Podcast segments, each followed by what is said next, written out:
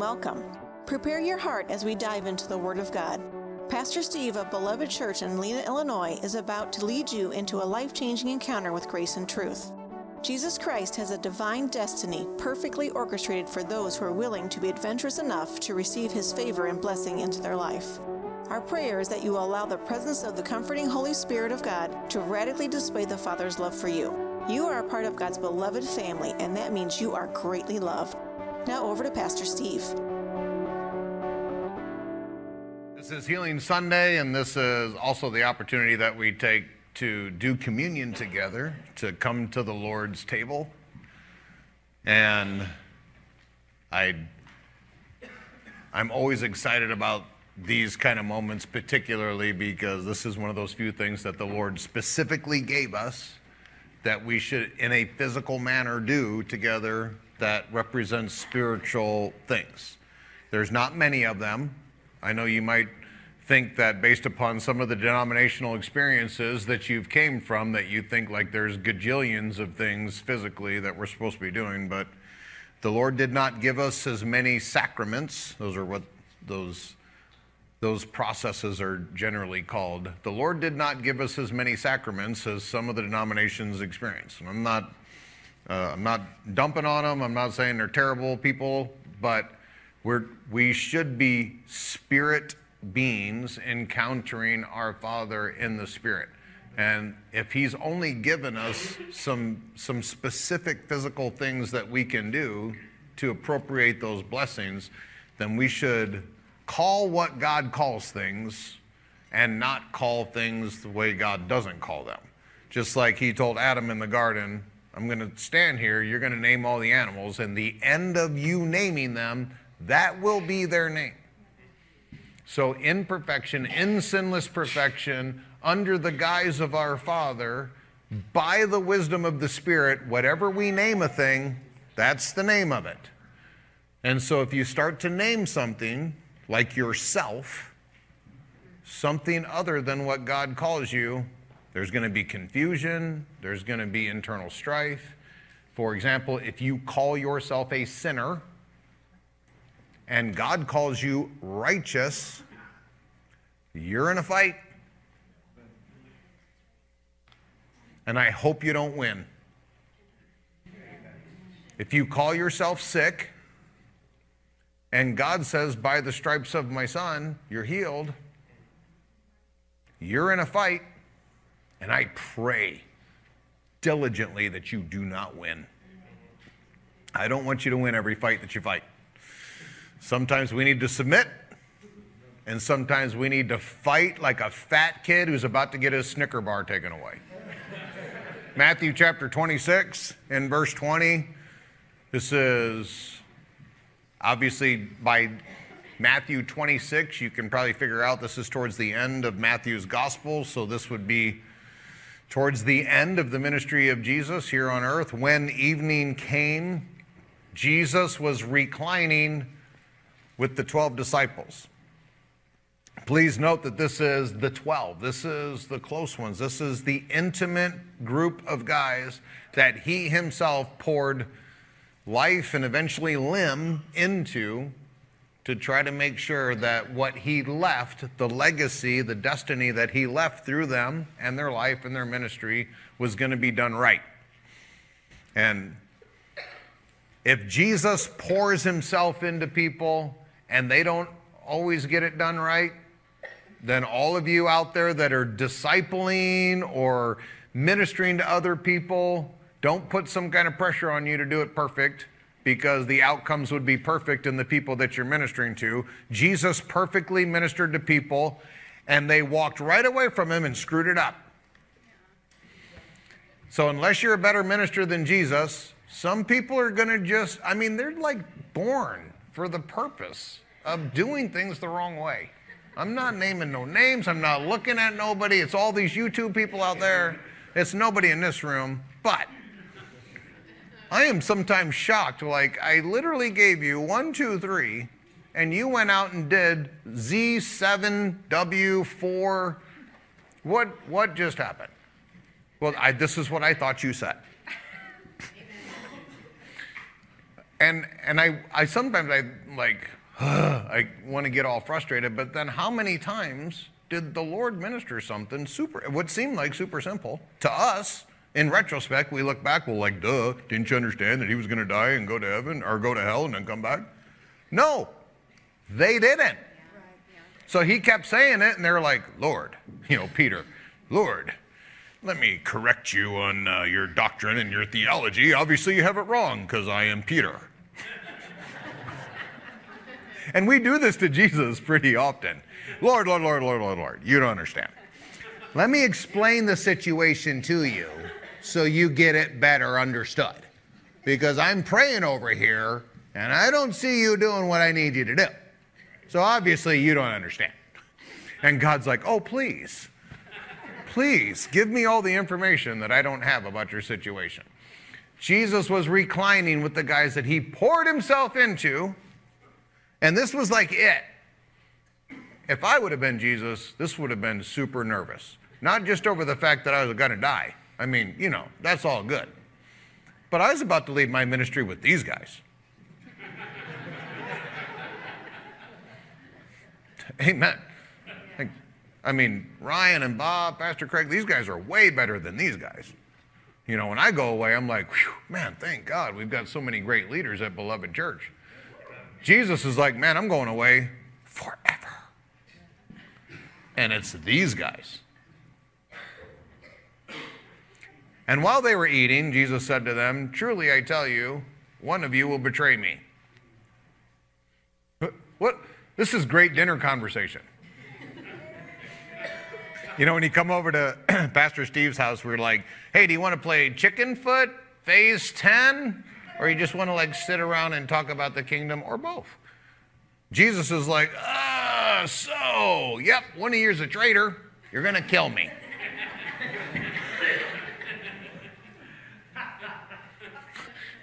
I thought this lamb was tasting good till then. And he starts it off with truly. You know, whenever Jesus starts off something with truly, this is like one of his words. Pay attention. I'm saying something really important. Not that everything that Jesus says is not important, but this is like pay close attention. Truly. Verse 22 they were deeply grieved. Why? Because they loved him. This is going to probably jack with you, but there was love in Judas for Jesus.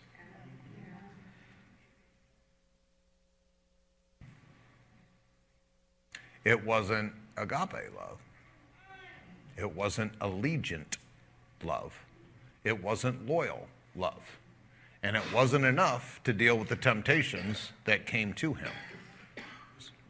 But he had a love for Jesus. He served him all day, every day, seven days a week, for months and years. You don't do that because you're bored, because you hate the guy. This is why I'm, I'm really purposeful about trying to make sure that I reiterate over and over and over. If you think emotions are divine, you are going to set yourself up for incredible amounts of destruction, pain, and misery. But, Pastor, I really love him. He's really a good guy. Okay. I'm not even saying you don't love him, but you don't love him right. This kind of love that Judas had for Jesus got Jesus betrayed. Your emotions will betray you. Promise you. Don't follow your emotions. Emotions make terrible masters and wonderful slaves.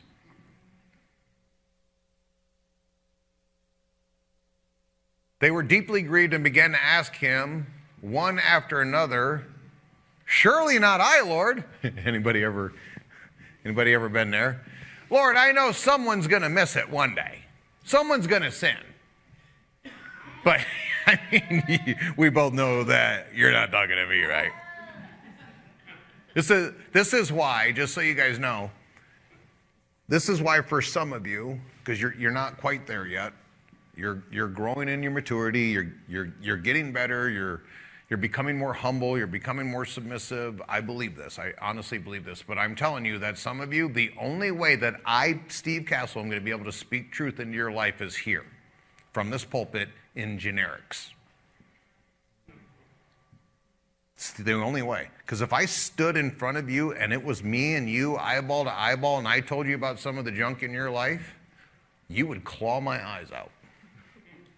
And I would never see you again. I just got a letter from someone who quit the church last week. You have direct conversations with people and their stuff. It is, it's on like Donkey Kong, and we do not have the maturity in Christianity anymore to fight through the stuff. You know, in, in, in the first church days, you couldn't quit. You couldn't. There was one church. You left the church, you were out. You didn't get to go down the street and say, you know what that pastor down the street? Oh, come here, honey. I know. I've heard about Pastor Steve. you didn't get to do that. You quit the church. You had no contact with the people.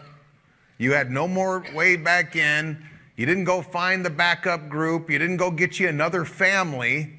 How disgusting is that? Well, I hate this family. I'm getting me another one. You wouldn't do that in the natural. How you do it in the spirit? The only way for some of you that I can actually speak truth into you is to just paint with a broad brush and say, hey, here's a truth. And you have one of those, those amazing moments where your heart is open and you're like, hey, you know what? I think that's from God for me. And then you hear that truth and you're, and you're blessed by it and you change or you repent or whatever happens. And that's great. And, and, and I'm happy about that. But a better way is to sit with the Lord and the Lord to say, hey, maybe something's not quite right in your life. Face to face, one on one, and you wrestle through the. but we know that things aren't right in our life. That's the part that gets me about this. If I know someone loves me, truly loves me, and they're willing to sit with me and say things aren't quite right in my life, I am thankful. I am thankful. Because if I'm not living my life in a way to be the best husband that God's called me to do, to be the best brother, to be the best sister, not to this. I want to be the best that God made Steve Cassell to be. And I know, maybe you don't, I know that there's a bunch of things in my life that I don't see, and I need help. These disciples were sitting there. One of them was the betrayer, and 11 of them were close brothers with the betrayer. And they were all like, wait, what? Don't think that you know every single thing that's going on in your heart. You need help. Hallelujah. Praise the Lord. They were deeply grieved and began to ask one another. Notice they're asking one another. Is, is, it, is it you, Peter? Not, not me. Thomas? Nathaniel. Bartholomew. Bartholomew never gets any attention. It's got to be him. Jesus answered, The one who's dipped his hand into the bowl with me will betray me. Dipped his hand into the bowl. I, I want you to go with this. How intimate is that? You know how close Judas was? And in some denominations, they're called confessional uh, denominations. In some confessional denominations, the way they do communion is called intinction. And intinction is where you tear off a piece of the loaf, where a minister will stand there with a loaf of bread, and you come up to the minister, you tear off a piece of the loaf, and then you dip it into the cup and then you take the bread and the wine, the cup, the juice, whatever, you take it together as one. And that's called intinction. And uh, in the Tres Dias community, those of you that are part of that, that's, a, that's kind of the normal way they do it. And we, I don't do that because I want to draw a clear distinction between the bread, which is the body, and the blood, which is the cup. I want to draw a clear distinction so I don't do the intinction, but I don't think there's anything wrong with it. That's kind of what Jesus is referring to here. Someone at this table was so close to me that while I held the cup, they dipped their bread in the cup while I had it. Don't you know, like the, they locked eyes?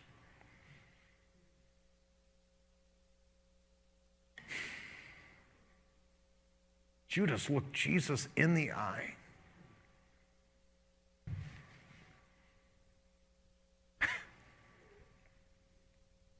There's a lot to learn there. I've been done that way. Look me in the eye, Pastor, brother, Steve. The one who's dipped his hand in the bowl with me will betray me. Notice, will betray me we would kind of look at this story and we would say that he already has, because he's already covenanted with the Sanhedrin for the 30 pieces of silver. But note the Lord's language, he hasn't betrayed him yet. There was still space. There was still love for Judas. There was still opportunity for, Ju- for Judas. You know, Jesus washed Judas's feet. Just imagine that. You're sitting there the one you've covenanted for 30 pieces of silver to betray is literally washing your feet right now in love. In love. You know, his touch, the touch of Jesus, just his hem of his garment healed the woman with the issue of blood. The, the power of God exuding from Jesus at times. You, you probably could could taste it, you could smell it, you could feel it in a crowd. And that person is washing your feet.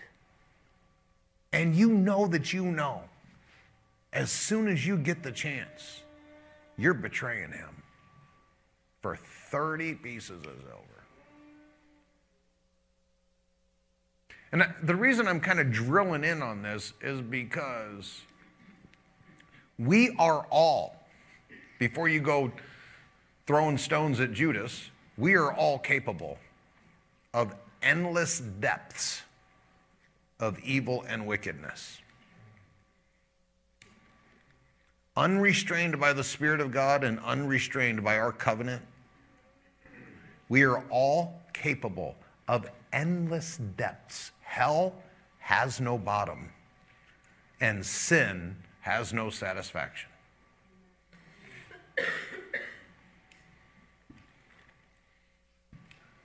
In this intimate, most intimate moment is when this was going on.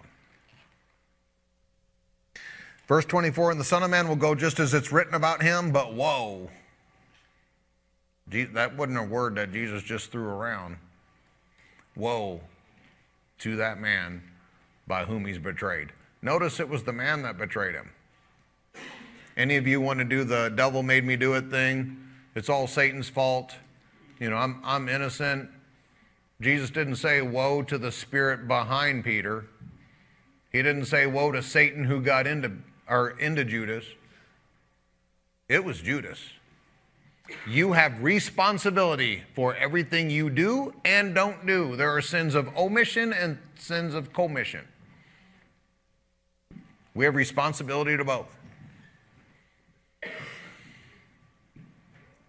Woe be it unto the man by whom he is betrayed. It would be better for him if he had not been born. That is a radical statement. Just so you know, the pro choice crowd, they'll use those words. Well, Jesus said that Judas should have been aborted. It's not what he said. His choices made it so that his life ended the wrong way. He still had the choice. Then Judas, who would betray him, who would betray him, said, Surely not I, Rabbi.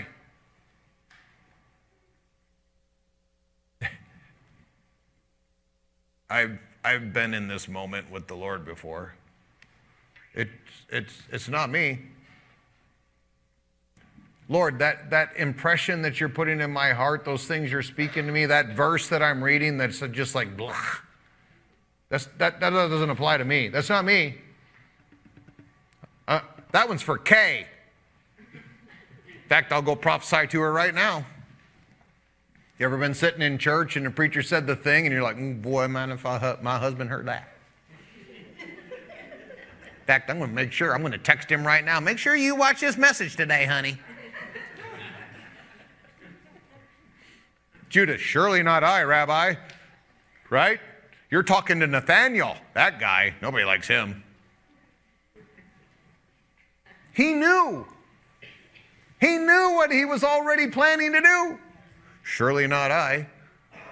And he was good with his rouse because none of the disciples figured it out.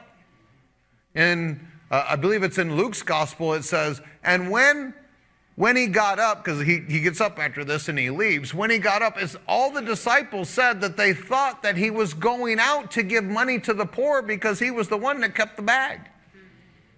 He was the accountant, he had the checkbook. They literally thought that he was going to give money to the poor. He left the Last Supper to go give money to the poor. That's what they thought. They did not know that Judas was the betrayer at the night that he was betraying him. And that also tells you how generous, generous, generous Jesus' ministry was. So, for all of you hanging onto your wallet with a death grip and white knuckles, Jesus, it was so common in Jesus' ministry for him to give money away that Judas popped up in the middle of the Lord's Supper and left. And the first thing they thought, the first thing they thought was, oh, he must be going to give money away. You know, if I was right in the middle of my sermon, I'm like, oh, I got to leave. Probably and I'm a generous person. Probably you're not thinking, oh, he's got to go give money to somebody.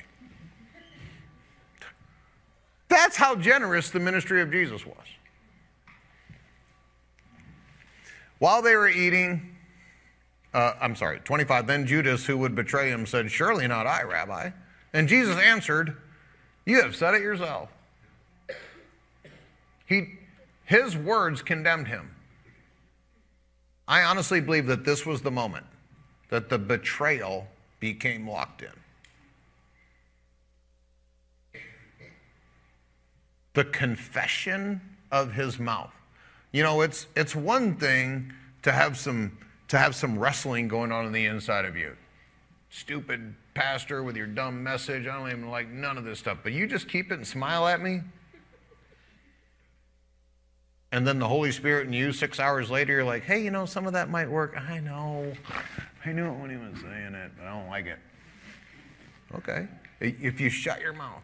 But the moment you open it up, that's not for me. Now you've just committed yourself. You have verbally covenanted, you have to reject it now. You're going to have to fight for it to save your pride, to save your to get to stop yourself from getting into shame. As soon as he said it, the Lord said, "That's it." Condemned it. While they were eating, uh, I'm sorry, and he took the cup. No, I'm sorry, 26. While they were eating, Jesus took bread, spoke a blessing, and broke it. Spoke a blessing. Judas spoke his own condemnation. Jesus spoke the blessing and broke it. Broke what?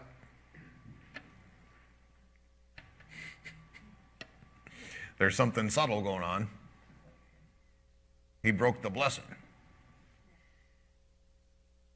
We're going to get into this in a minute. Jesus became the curse. He spoke a blessing and broke it and gave it, the bread, to the disciples, saying, Take and eat. This is kind of like a representation of my body. This is my body. They knew what was going on. They weren't just having like McDonald's and he's like, hey, you want a piece of my bun, my Big Mac bun? Sure. They knew what was happening here. This was the Passover meal. This, this was given to them by God, that they had to do it in a very specific fashion. If anybody's ever been to a Seder dinner, you, every movement, everything on the table, every activity has a very, very important aspect. These disciples just weren't in here having a free for all buffet, and Jesus said, Whoa, whoa, whoa, let's do something serious for a minute. This whole thing was serious. And he said, This is my body. Now, the body back then in the Passover meal was the body of manna represented. If you can remember back to the Passover meal, they had bread and they had lamb. Lamb for the sacrifice, the sin sacrifice of the people, and the bread was representative of the manna that they would get from God in the desert.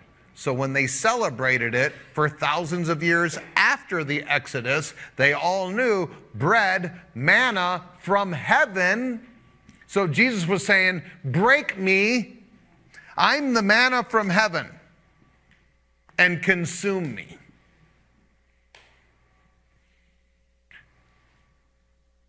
Jesus took bread, spoke a blessing, and broke it, gave it to the disciples, saying, Take, eat. This is my body. Eating is the process of you taking something from the outside and making it part of all of who you are. This is why God told uh, Isaiah, Jeremiah, John, uh, the revelatory John in the book of Revelation. This is why he told them, eat the scroll. Don't just read the scroll, boys, eat it. Make it part of who you are. Jesus should be a consumed part of your identity.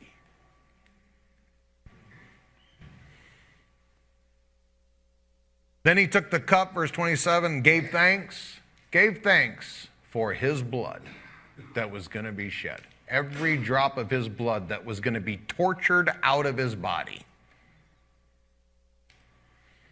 Gave thanks. Thank you, Lord, that I get to die brutally in torturous fashion at the hands of ungodly people for ungodly reasons. Thank you, Jesus. We get like one one millionth of this kind of suffering that might come into our Christian life, and we complain for weeks. And make sure everybody knows about it. And write the longest Facebook post ever. I was on the road and somebody passed me. What's the rest of the story? No, that's it. Someone passed me. Evil, wicked people. I'm being persecuted for Jesus. I bet you they're demonic. Because they passed you? We are so self centered that any little thing that happens in our life, like we got to blow it up and tell the whole world. Jesus is about to die for the whole world unjustly and he's thanking the Father for the opportunity. Thank you, Father, for this cup. Because he cares more for us than he cared for him. He took the cup, gave thanks, gave to them, saying, Drink ye all of it. How much of it? How much of his atonement should you receive? Well, I don't like that prosperity gospel. You better shut your mouth. Fine. You don't want money. You don't want to be prosperous. You don't want to have in your life what Jesus paid for you to have. Fine. That's your prerogative. God won't force nothing on you. But you better shut up about it because Jesus paid for that. That prosperity you're rejecting, He paid for it. And He said, drink the whole cup. So if you're not drinking that part of the cup, that's fine. You keep it to yourself. Don't be spreading that around, like acting like you're pious and holy. Well, I don't need money. Really? Do you go to work? Well, I just need that much money. Oh, so it's just about you. You go to work enough for you, but not someone else. No, I, am just, you know, poverty and humility go hand in hand. Okay. Got it. Check. You're going to struggle in heaven. This is my body, verse 20, uh, this is my blood, verse 28 of the covenant, which is poured out, poured out, poured out. This is how much God wanted you to have it. He poured it out. This is my blood, which is poured out for the forgiveness of sins. Whose sins? It's a good question. You need to know the answer. Most people say, mine. Okay. That's, that's lesser on the list. Everybody's. Everywhere. For all time. The sins you haven't yet committed. The sins that you're implying toward the person sitting next to you. All, all them. But when we turn this like, well, my sins. Aren't you a darling little thing? Princess or prince of, of a person that it was just all about you. Everybody else was just, well, he had to forgive them, but he really wanted to forgive me. Hmm.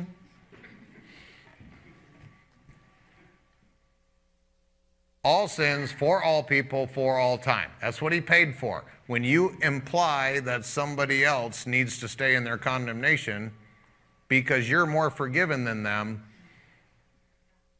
you've just done something with the cup that you should not have done. 29, I tell you, I will not drink of this fruit of the vine from now on until the day when I drink it anew with you in my Father's kingdom. Jesus is thirsty. He is waiting for us to get this kingdom wrapped up for him. The return, the only second return of the Lord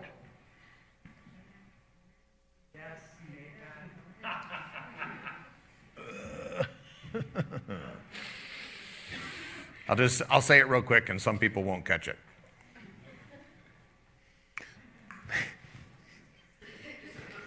Here I go. Getting momentum. The non rapture of the Lord when he actually comes back for the last time. I'm going to pay for that. When he returns, we're going to have a meal.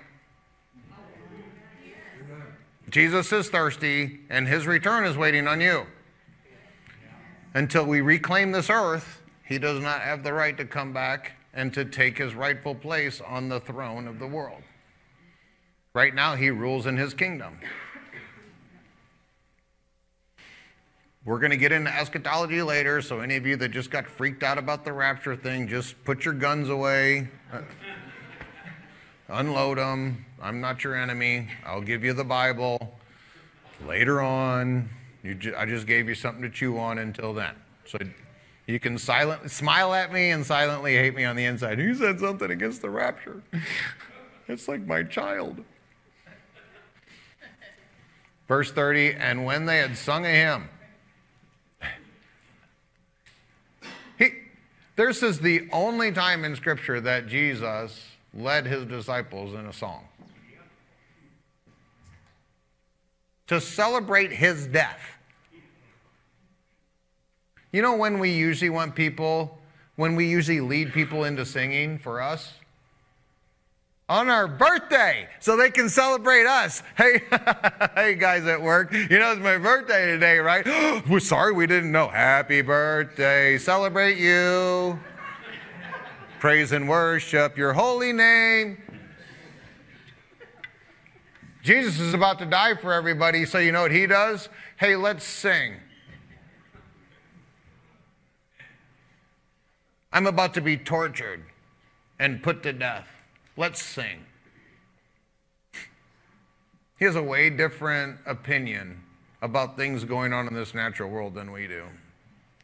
Then they went to the Mount of Olives. We all know what happened at the Mount of Olives.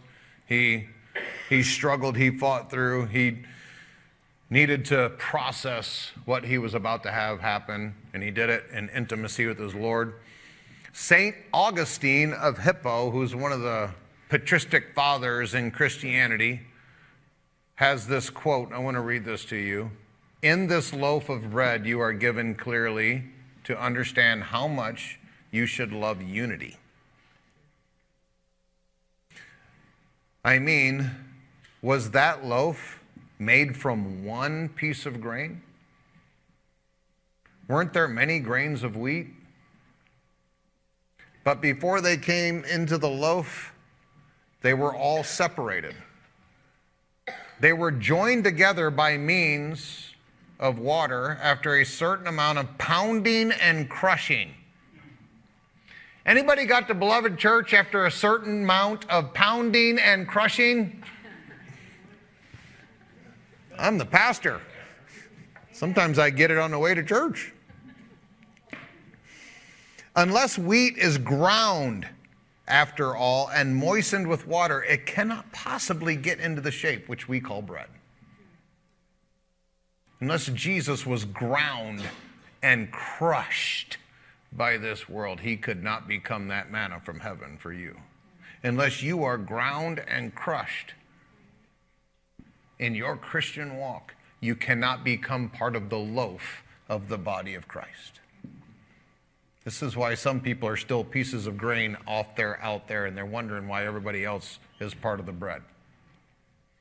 Then came baptism, and you were, in a manner of speaking, moistened with water in order to be shaped into bread. But it's not yet bread without fire. Some people might submit to the crushing and the grinding of their grain. Some people might even submit to having having a minister dunk them in water and make them wet. But how many people truly submit to the process of fire coming in their life and baking them into a loaf? So, what does fire represent? That's the chrism, the anointing. Oil, the fire feeder, you see, is the sacrament of the Holy Spirit. You see, he breathes into us the charity which should set us on fire for God and have us think lightly of the world and burn up our straw and purge and refine our hearts like gold. So the Holy Spirit comes, fire after water, and you are baked into the bread, which is the body of Christ, and that is how unity is signified. But just as one loaf is made from single grains collected together and somehow mixed, look around this room. We got some weird grain, which is my favorite kind of bread. I asked Kay to get me the bread that's got that's the whole grain, whole loaf, wheat, you know, it's got like all the seeds falling off of it. And I'm about to tell on myself at the end of the loaf when it's all done you know you take the butt the last piece which is one of my i love the butts. The two butts are my favorite. And i'd slather jelly on that but this is my dessert. At lunch if i have a normal dessert this is my dessert. I take the butt of the loaf and i put uh, homemade jam or jelly that one of y'all made for me and gave me and then I take super extra crunchy natural peanut butter, you know, where you got to stir in the grease because it's like, yeah. And I put that on there about a half inch thick. And this is my, that's my dessert at, at lunch or my one meal a day. And at the end of the loaf, Kay didn't even know this yet. At the end of the loaf, when, I, when we got to the bottom of the loaf, I'll take the loaf, the bag of bread, and all the little seeds and all the then I'll pour that right on top and I'll move it. It's like a Dutch apple peanut butter piece of butt bread that's like sit in my office and just drool over that sucker like, man, let me get through the lunch till I can eat. Because I want all of that. I want the I want the little black seeds, the little white seeds, the little flat seeds, the little fat seeds. I want all those seeds on my bread because it's going to be the best piece of bread. I want all of your seeds on my bread. All of your weird seeds, all your white seeds, your black seeds, your old seeds, your young seeds, your fat seeds, your thin seeds. I want all your seeds on my bread because we together are going to be the best loaf that God could have possibly baked. But just as one loaf is made from single grains collected together and somehow mixed in with each other into dough, so is the same way the body of Christ made by one together in the harmony of charity. And what grains are for the body of Christ? Grapes are for his blood, because wine too comes out of the press. And what was separated one by one is many grapes flows together into unity and becomes wine. How do you get wine? Lots of grapes. Crushed. Aged. How do you get bread? Many grains crushed and baked together. You are the Lord's body. This both in the bread and in the cup, there is a mystery, the sacrament of unity. 1 Corinthians 10 14. Therefore, my beloved, flee from idolatry. 15, I speak to reasonable people. Are you reasonable? I speak to reasonable people. Judge for yourselves what I say. Is not the cup of blessing that we bless a participation in the blood of Christ? And is not the bread that we break a participation in the body of Christ? Because there is one loaf. We who are many are one body, for we all participate in that one loaf. Many members, one body. Many grains, one loaf. 1 Corinthians 12, 25 so that there would be, this is in the Amplified Version. Listen to this closely. This is powerful. So that there would be no division or discord in the body. That is, lack of adaptation of the parts to each other. But that the parts may have the same concern for one another. The same, con- are you as concerned for your neighbor in this room as you are you? And if one member suffers,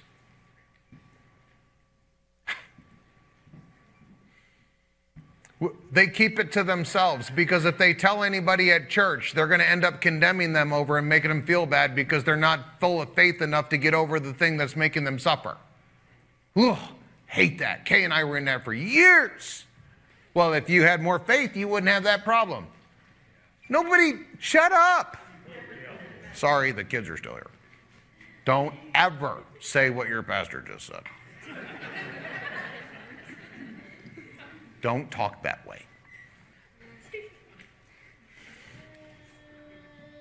You are going to suffer. Welcome to Christianity. I mean, authentic Christianity, not the fake churchianity that says, hey, everything's going to be great and God's going to come down and sprinkle pixie dust on you and you're going to ride a rainbow all the way to the end. That, that, that version of Christianity, good luck with that. After you get crushed by Satan, come on over to Beloved Church and we'll tell you how it really works. Are there blessings in God? Yep. Is there suffering? Yep. It, it, it, they go together. So if you've got a version of Christianity with no suffering, you don't have a Christ version of Christianity. And if one member suffers, all the parts, I'm a part, when you suffer, I suffer. When you don't tell me you're suffering, I still suffer, but now I suffer alone. This is why transparency and authenticity in the body of Christ is so, so, so important. And I feel terrible for those poor folks that don't have a church, that don't have an authentic church, especially. How are you going to share in one another's burdens? How are you going to weep together and rejoice together when you don't have it together? All the parts, and if one member suffers, all the parts share the suffering. If one member is honored, all the members share in the enjoyment of it. You, you should testify so that we share together in that. Now you collectively are Christ's body, and individually you are members of it. Wait, what? Yep, they're both true at the same time. Collectively, you're Christ's body, but individually, you're a member. God doesn't want to take your individuality away. He wants your individuality to accentuate the collective. And don't get all communist with me with the stupid wording. They stole the language and made it bad. The real word collective, us collected together, is a positive way. Don't let the world Don't let the world determine to you what truth is because they're rejecting language, pure language. A boy is a boy, a girl is a girl. I'm going to keep saying it. When I see a girl, I'm going to say, Yes, ma'am. I'm going to do it. And if they put me in jail for saying, Yes, ma'am, I will dance a jig in that jail cell. I'm totally okay with that. But I'm not bowing my knee to their language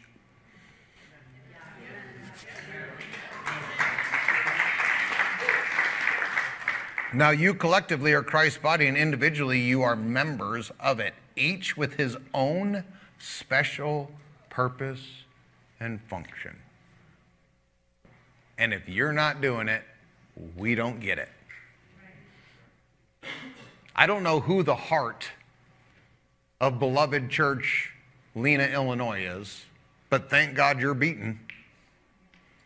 It's probably mom. Yeah, in fact, it, it is. Mom's the heart.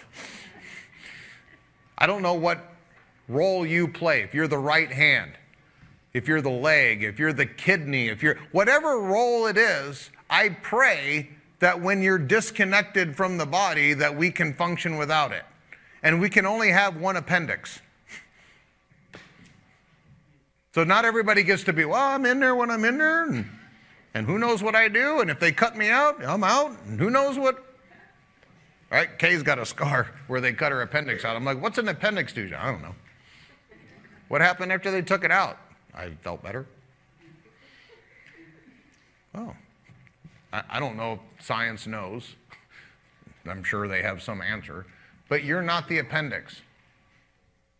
Or the appendix has more importance than we all know or medically know. Wh- whatever it is, whatever you are is important. And the moment you say, well, they don't need me over there, I don't need to bring a gift. I'm just coming Sunday just to receive the awesome message. Bring it, Pastor. I double dog dare you. Bring a good one. You brought a gift. Christ in you. We sang about it. And we need to share in that. So I'm going to have the ushers come down and they're going to give you the elements.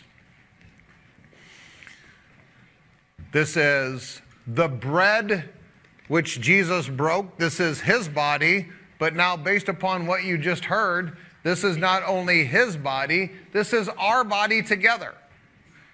So I'm going to ask you to do something unique. You probably never had a preacher ask you to do this, but when you when you take this bread, not only see that this is his body that he gave, but recognize the fact that his body became part of your body and then he brought your body into the body. So we're going to share in unity with each other and we're going to share in unity in Christ, in the body. And the way that we're going to do that is because we're going to have a belief of our redemption, our sinlessness, through what the blood of the Lord Jesus Christ has produced for us. Jesus has redeemed us from, go ahead and, yep, you can go ahead and minister to everyone.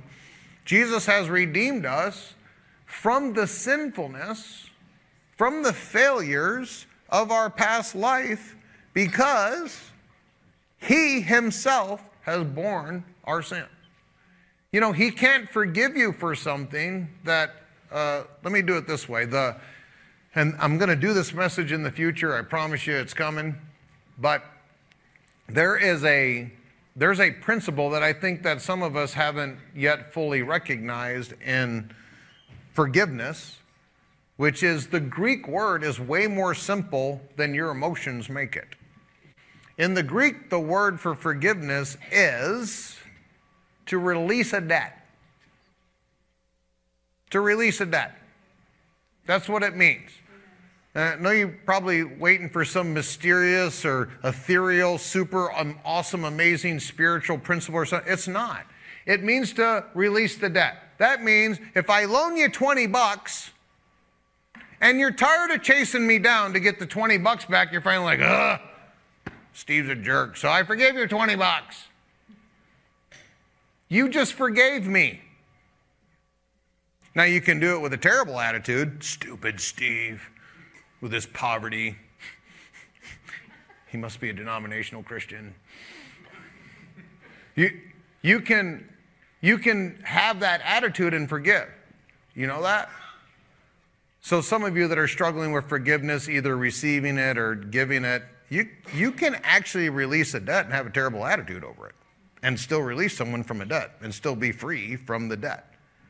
It's not really beneficial because now you're going to bear that burden. Every time you run into Steve, I've seen Steve at Walmart. Kay, every, nearly every week, Kay will come back from her Walmart trip and say, Yep, I seen so and so. Yeah? Did you talk to him? Nope, they seen me and turned the other way. Every week. Every week. People that have left the church. Which is funny because they're mad at me. If anybody quits the church, it's because of Steve. Nobody else has ever quit here because they're like, ah, I can't believe Bob made popping noises. Like, I'm out of here, stupid church. No, it, it's Steve said that thing. Steve called me out for the stupid. He said the only reason anybody's ever left this church, pretty for the most part, is because of Steve.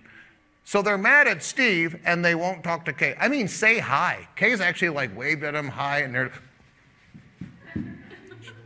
and she's like, I know they seen me because they seen me, and then they changed their face. But we don't have anything against anybody. If, and if the worst person, we've had two, we've had basically three people split our church in the 12 year history of Beloved Church.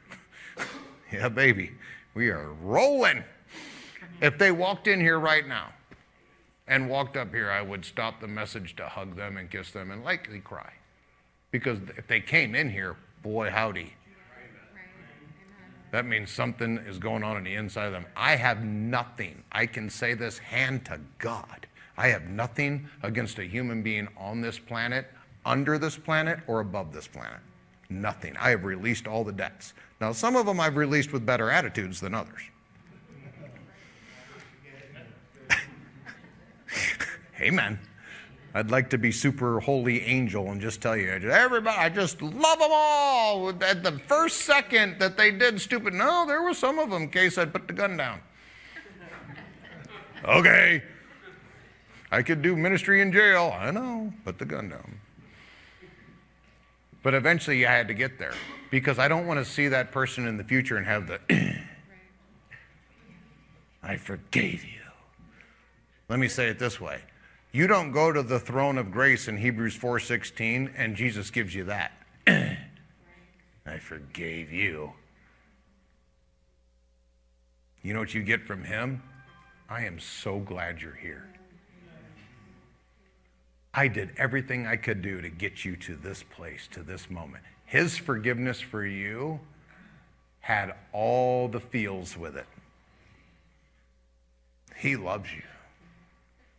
So when you're taking this blood, remember the fact that this isn't some duty that God had towards you. He had no duty towards you. You deserved hell. And He chose by His love to bring you in to sacred space with His heart. That's the cup you hold. Don't, don't devalue that by filtering yourself through your sin. And the bread, this is the body. His body and this body. And this body has been broken. We've experienced brokenness here. You've experienced brokenness in yourself. People have done you wrong. People have betrayed you. People have said terrible things to you and done terrible things to you. You've done terrible things to yourself. And all of that brokenness, Jesus took in his body and he became broken for you. So every time I take this bread, I always break it to remind myself that he was completely broken. He was crushed to the point of becoming the flour that baked the loaf of what I experienced in this room on Sunday. He had to be crushed that much and broken that much. So, Lord Jesus, we take the offering that you've made with your body, we break it, we accept it, and we allow your brokenness to replace our brokenness. And then we take you in and we receive your wholeness in your resurrection life. And if you're ready to receive his wholeness, then take the bread.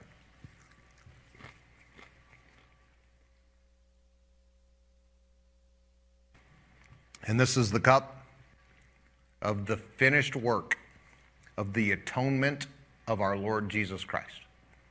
And you've seen me read the verse to drink it all.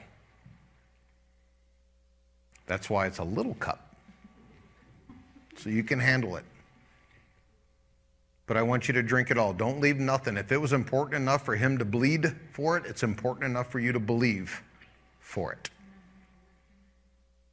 He wants every aspect of your life touched by his finished work. Give him the reward of his suffering. I call you righteous and truly holy by his blood. And if you're well ready to receive that in your identity, then take the cup. I'm going to help you believe, understand, and live in the redemption that we have through this atonement, specifically the redemption from the curse. This has come up um, more often than I had hoped for, that I desired, because I kind of thought we were we were past this, but I noticed that these these kind of truths keep getting recycled in the body of Christ, mostly so uh, people can sell books and try to get you into their, their cool uh, conferences. And specifically, one of them that I hate above all others, not only because it just flies in the face of the finished work of Christ, but also the, here, the main part, the, the reason that I hate this, is because the Bible could not be more clear that this is a false doctrine. But if you've ever heard anybody preach on the fact that you have to be a part of a generational curse because your great, great, great, great, great, great grandfather looked at a dirty picture or something like that, whatever the reason is, if you've ever allowed that to be a part of your life or gotten into your brain in some way, hopefully today I'll explode it into a billion pieces until it's obliterated. Galatians chapter 3, starting in verse 10 all who rely on works of the law are under a curse. See? We're cursed generationally. Hold on. It gets better. For it is written, Cursed is everyone who does not continue to do everything written in the book of the law. That's a big curse. Verse 11 Now it's clear that no one is justified before God by the law because the righteous will live by faith. Any righteous people in here? Are you living by calories or are you living by faith? Verse 12 The law, however, is not based on faith. what? On the contrary, the man who does these things will live in them. Notice the quotes. In order for Paul to make these grandiose statements, these doctrinal truths, he had to quote a lot of Old Testament.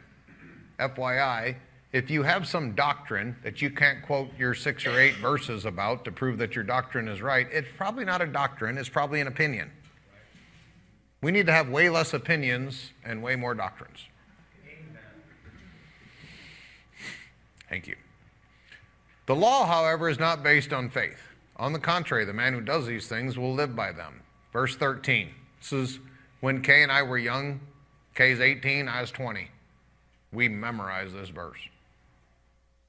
You should memorize this verse. Galatians 3:13. You should say it over and over and over and over and over and over and over. Christ redeemed us from the curse of the law by becoming a curse for us. For it is written, Cursed is everyone who hangs on a tree. Anytime the enemy comes in your life and says, Well, this is just a curse, just humanity, this is part of what you're going to have to experience, this is, this is, anything that goes anywhere along curse, this verse needs to show up in your heart like Superman at the cry of Lois Lane. Right there. Nope, Christ has redeemed me from the curse of the law because he was made a curse for me because it's written, curses anyone who hangs on a tree. Jesus hung on a tree. He hung on a tree. So that means he became my curse. If you have a cross around your neck, if you got a cross in your home, which if you don't, how in the world did you get in this building? this is our Christian idolatry. I got to be a Christian. I have a cross. Okay. Christ redeemed us. Notice past tense. Your redemption from the curse took place before you were born into the curse. Oh boy, you figure that one out, and you're going to get into uh, thought processes that the average person would never allow happen. Verse 14, he redeemed us in order that the blessing promised to Abraham would come. Something was stopping it from getting to you. In Christ Jesus, that by faith we might have, we might receive the promise of the Spirit. So I'm going to do some quick expository preaching through those, those what is it, four verses, five verses? verse 10, and uh, Deborah is going to put it up there. And the first thing you're going to notice is that all, what, what, what's that mean? So, all who rely on the works of the law. But God, I've been doing good this week. Well, yesterday. I cussed less. I, I did less sinning. I had less bad thoughts. My attitude was, eh, better. We, we do this for ourselves all the time. We, we give ourselves tons of wrong kinds of grace. I was better, so therefore you owe me. So tomorrow I'm going to Healing Sunday at Beloved Church and I'm going to get healed because I did good stuff this week. Just so you know, if healing was something that you could earn by your good works, I want you to imagine the amount of good works monetarily that it would take to earn healing. Like if healing was for sale, how much would it cost? And don't think pharmaceuticals, or maybe you could based upon their overpriced. Never mind. I don't even know why I said it. You can't earn it.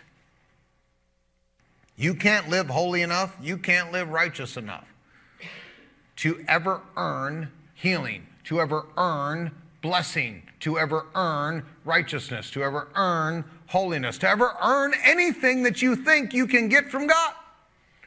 If you can earn it, you can't get it from God. Because if you could earn it, that means He owes it to you, which means that you can put yourself in God's debt or God can put God can be put in your debt.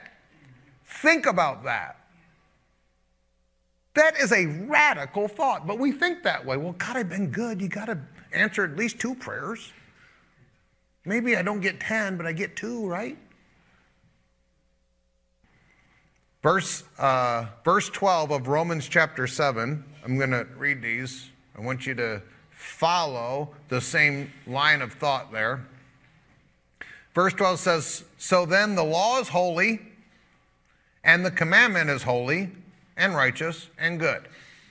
Okay, so the law is not bad, the law is good. Because I've heard preachers preach that. Well, the law is bad, the law is terrible. Don't do the law, stay in grace. Well, what, wait a minute. You do know we got trans transgender problems and sexuality problems and government stealing problems and, and drug problems and, and illegal immigration problems. We got all these problems in our world because we don't want to have any law. We don't want to be legalists. I want law. Law's good. Right? Law means that you're supposed to stay in your lane when we're on a two lane road and I'm passing you the opposite direction. I want the law. So do you. Law's good. It's bad if you're trying to earn stuff by the law to God, but the law is good. Thank God the law told me that it's supposed to be me and Kay forever in a covenant for the rest of our lives. Thank God. Now I know. God said it. It's clear. Verse 13 Did that which is good then become death to me? Certainly not. But in order that sin might be exposed as sin. So, what did the law do? The law called sin, sin. I know you all think that I was just being mean, say, a beloved church, we call fat, fat, and we call sin, sin. Ha ha, Steve's being a jerk. He's calling fat. No, I'm literally quoting a Bible verse. You have to call sin sin in order for it to be sin. So God did that. He wrote a whole book and said, hey, here's sin. And then the Democrats came along. Never mind. sorry, sorry. I repent. I'm not a Republican either. but in order that sin might be exposed as sin, it produced death in me through what was good. That is radical. It snuck in. Are, are you following that? Well, the law is good. So I'm going to keep the law and then I'll be good. And then sin said, ha ha, got him. Because they think they're going to keep this and then they'll be good. Got him through the law. Thanks God for the law, I got him. That was never the intent. God didn't give us the law so we could keep the law and become righteous. He gave us the law to show us what righteous people do. Amen.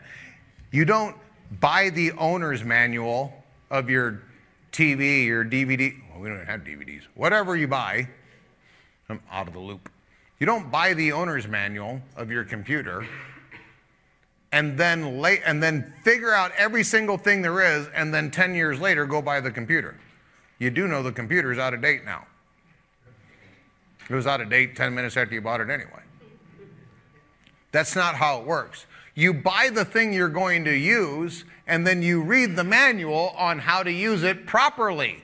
And for every guy in the room, it actually tells you how to use it the right way. I, I know, because I figured it out. Oh, you're not supposed to put panel B on panel 7. Oh. I used to put that furniture together when I was in Bible college. That was one of my my part-time jobs was putting uh, the Sauder furniture together for people because that's when Sauder furniture was like the thing. And I, I got paid because all the guys wouldn't follow the instructions. They'd put the stuff together wrong and put, and then they'd tear it apart. And so then their wives would call me and pay me 25 bucks or whatever to come put the stuff together because I actually followed the instructions.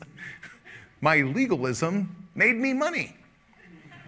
But here's what it didn't make me it didn't make me righteous before God. Steve puts Sauder furniture together well. He's righteous before God. If someone said that to you, you'd slap the stupid out of them. really? He's righteous because he put two pieces of wood together? You know, of course we're going to think that, but let me say this. Really? You're righteous because you didn't cuss? Really? You're righteous because you were nice to your wife once this week? Really? Like God's like, wow, whew, blow me over with a feather. We will never, ever, ever do it to earn anything with God. God either gives you righteousness by His grace or you don't get it. So, what do you have to do? You have to believe. Well, now this is who God says I am. I don't feel like it. I don't look like it. I don't smell like it. But this is what God says I am. Yep. The sin wants to sneak in and say, hey, if you do righteousness enough, maybe God will think you're righteous. Doesn't that sound just like the snake? Hey, here's a tree with the knowledge of good and evil. Don't you want to have the knowledge of good and evil? Don't you want to be like God and be smart? Well, I do want to be like my father. I really love him. Well, great. You should eat some of the tree. He kind of said not to, but I really do want to be like him.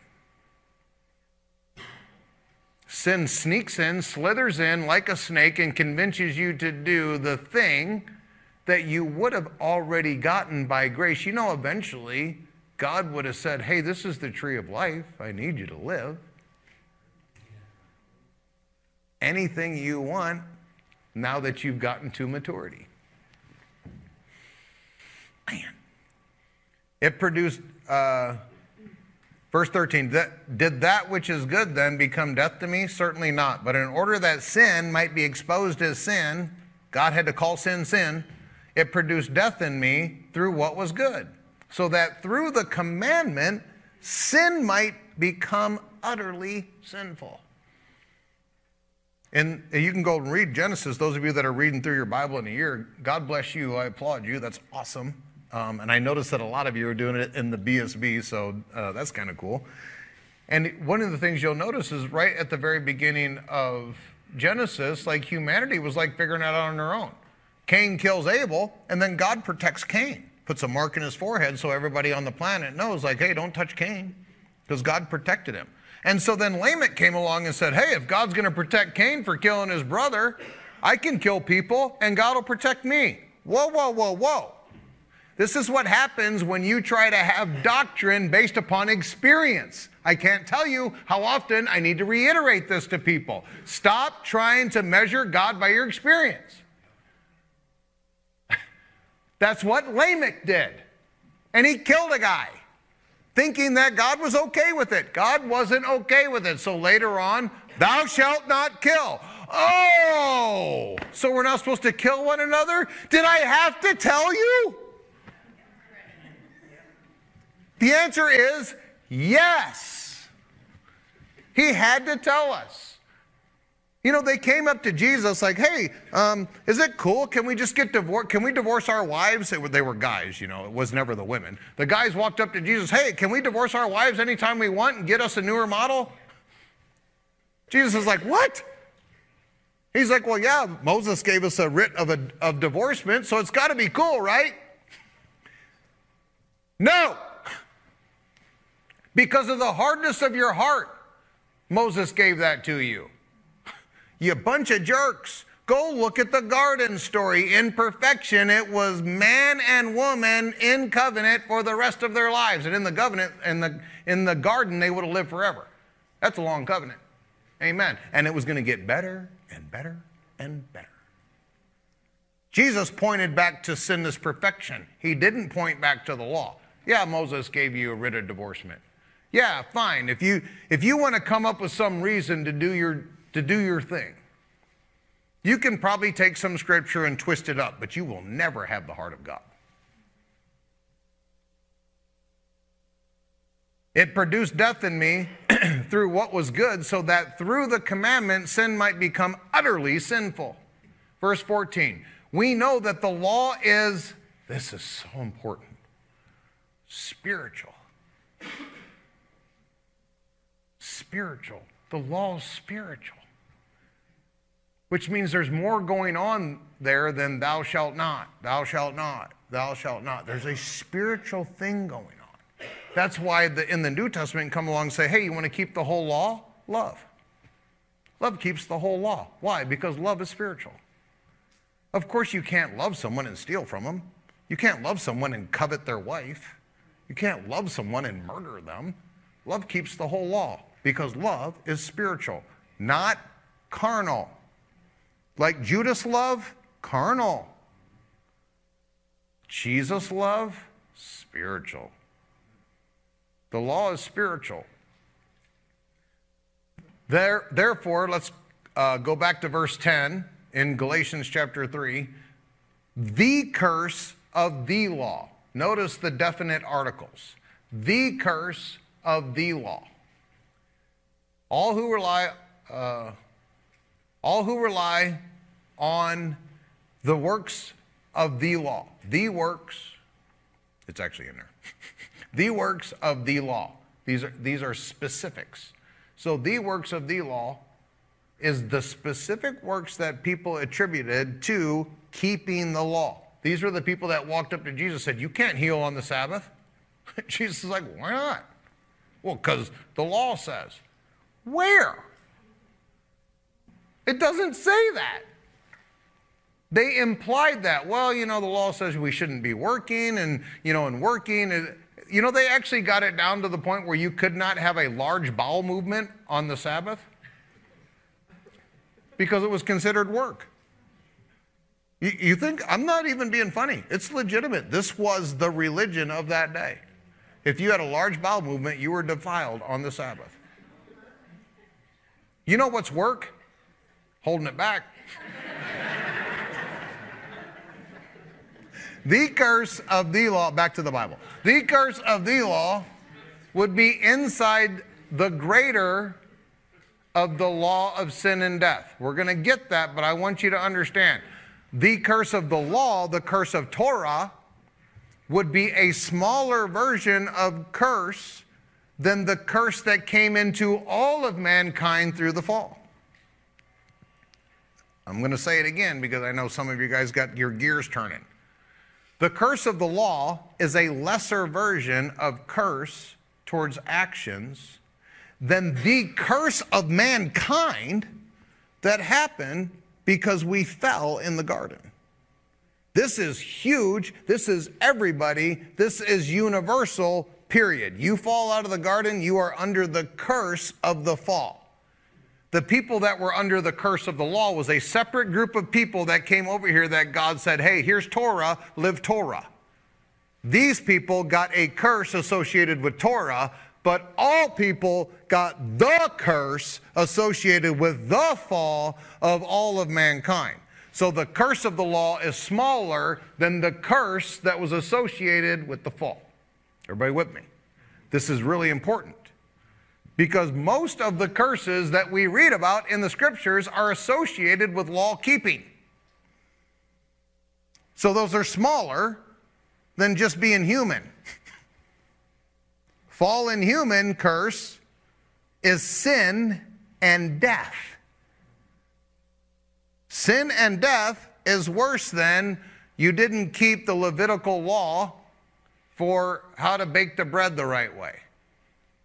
If you didn't break the bread the right way, you had to be outside of the camp for eight days. When you are under the law of sin and death, you die forever. That's worse. Worse curse. The word under is the Greek word hupo, and you guys probably, you know, the, in the medical community, they use a lot of Greek.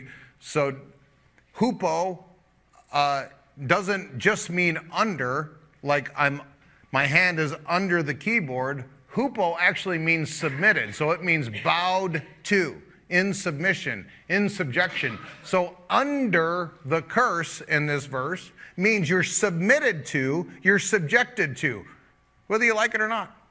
That's your position, that's your rank, submitted to the curse. It means you're a subordinate. You are a person under the curse. That's your name. A curse means uh, the word is uh, katara, and katara means it's a compound word that comes from kata, which means according to or down. It means all the way to the infinite uh, end. And the word uh, ara, which is where the word curse comes from, means a malediction. And I know these are going to be funky words, but I want you to follow me. Malediction or imprecation. Well, you know what this is? It's witchcraft. It's literally witchcraft. It's pronouncing a curse by your mouth under spiritual wicked forces that something bad happens to another person. This is literally talking about the curse that was spoken out by God. That's what we were subjected to. We were never supposed to be because God intended that curse to be for the rebel. His name is Satan and the devil.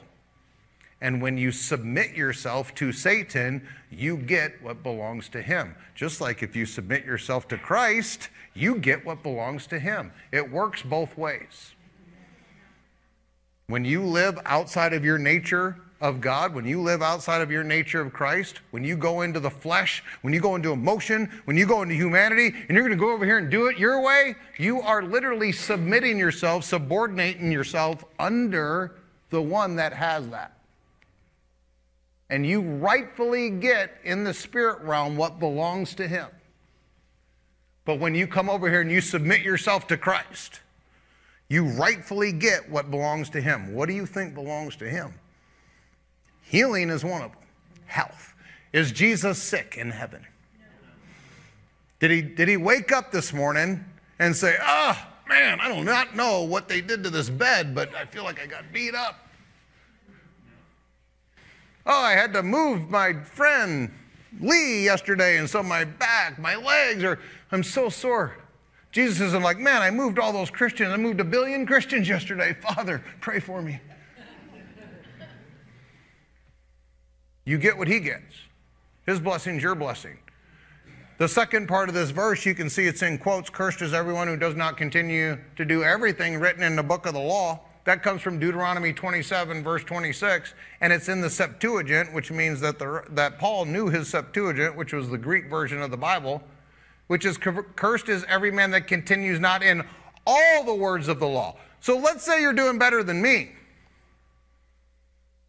Let's say you're more holy, you're living more righteous than Steve Cassell. God bless you. I'll give you a reward. You can, you can have a sticker, a, a badge, whatever you want.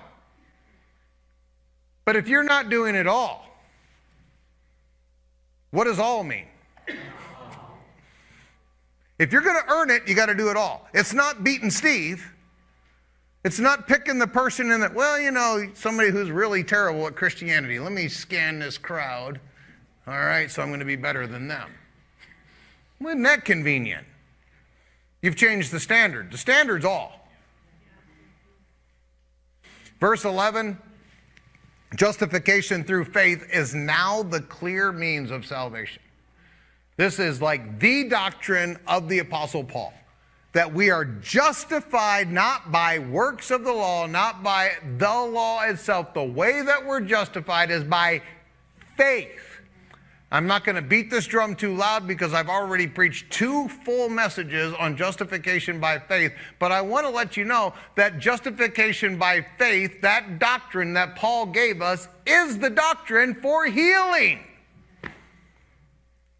Anything that's in salvation that Jesus paid for gets to you the same way. You believe that He has it and He freely wants to give it to you. And so faith believing in his finished work for your eternal salvation is the way you get eternal salvation. Faith in believing that by his stripes all your sickness and all your disease was dealt with is the exact same thing for you to get into that part of salvation.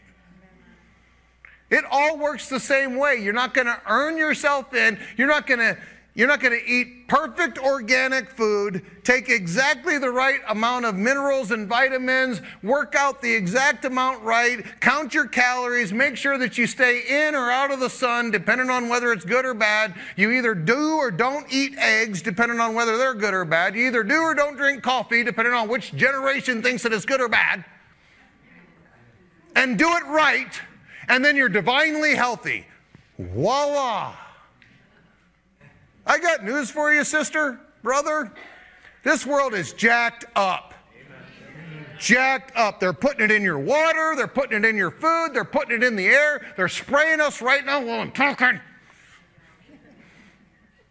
They're doing everything they can to make you sick. If you think you're going to be healthy by doing all those natural things right and you're going to homeopathic yourself into divine health, you're a fool. The only way to be healthy on this planet is in the finished work of Christ. The only way for you to be saved is calling on the name of the Lord. Now, once you're saved, I would encourage you to do right stuff. Work out so your body doesn't feel like it's still lost. Some of you know what I mean.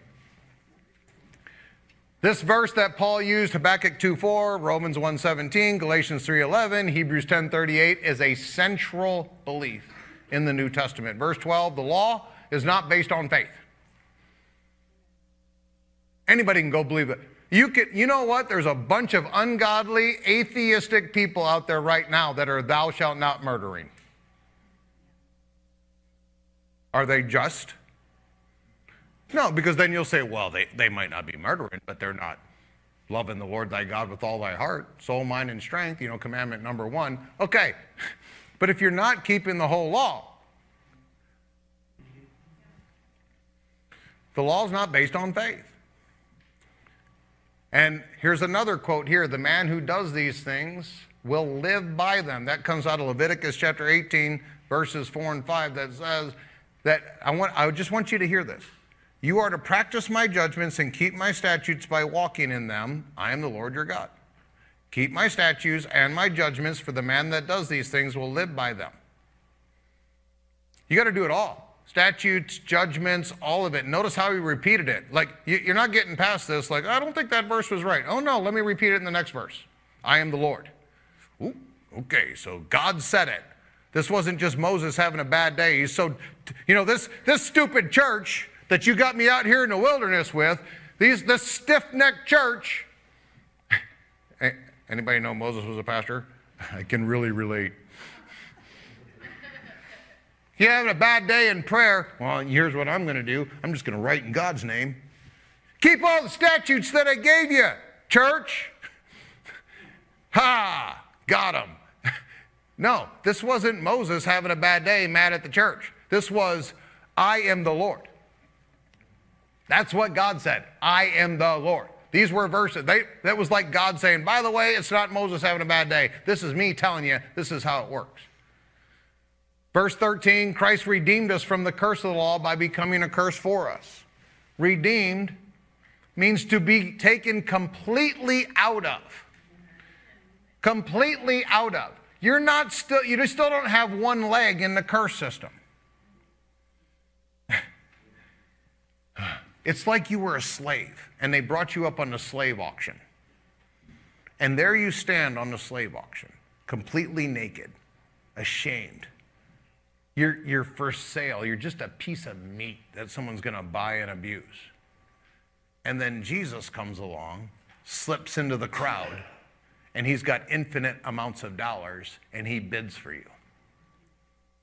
You know, and the, and the terrible slave master guy over here, he's like, I'm going to get that slave. His name is Satan. And he bids higher.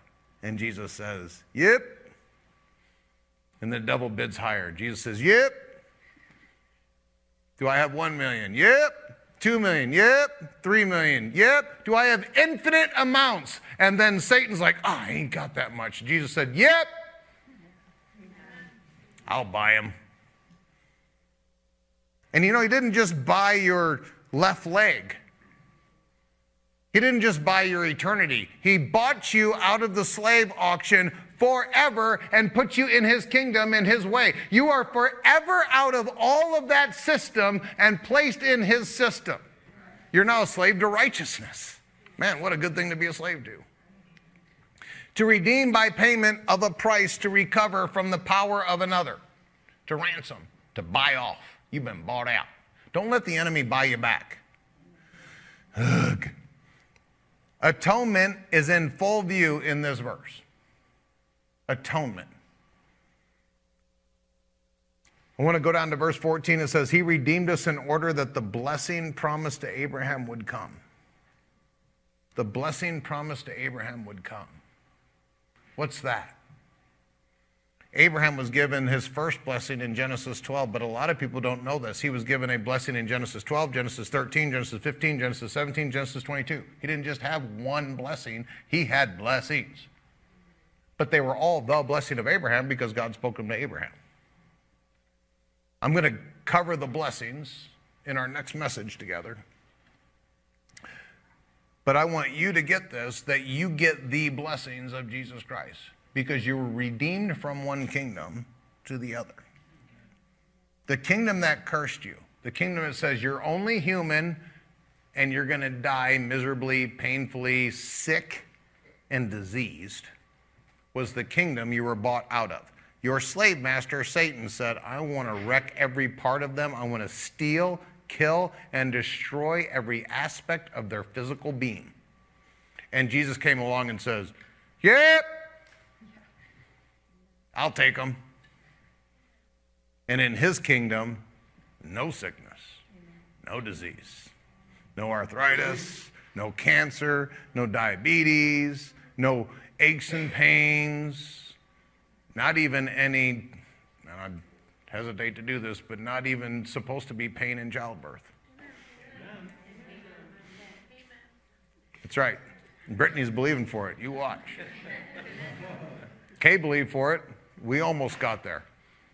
Any woman that's ever had a baby, almost getting there is way better than the other way.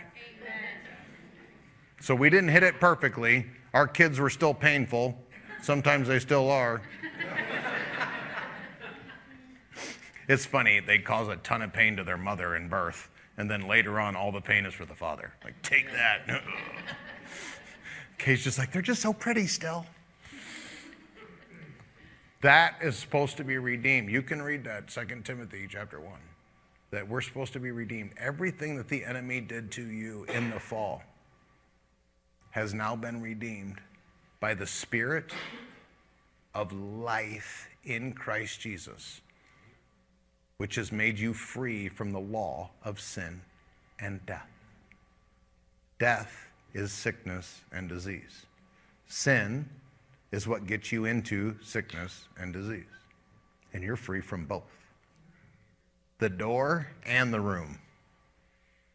You were made to accept the blessings of God in your lives. Please rise.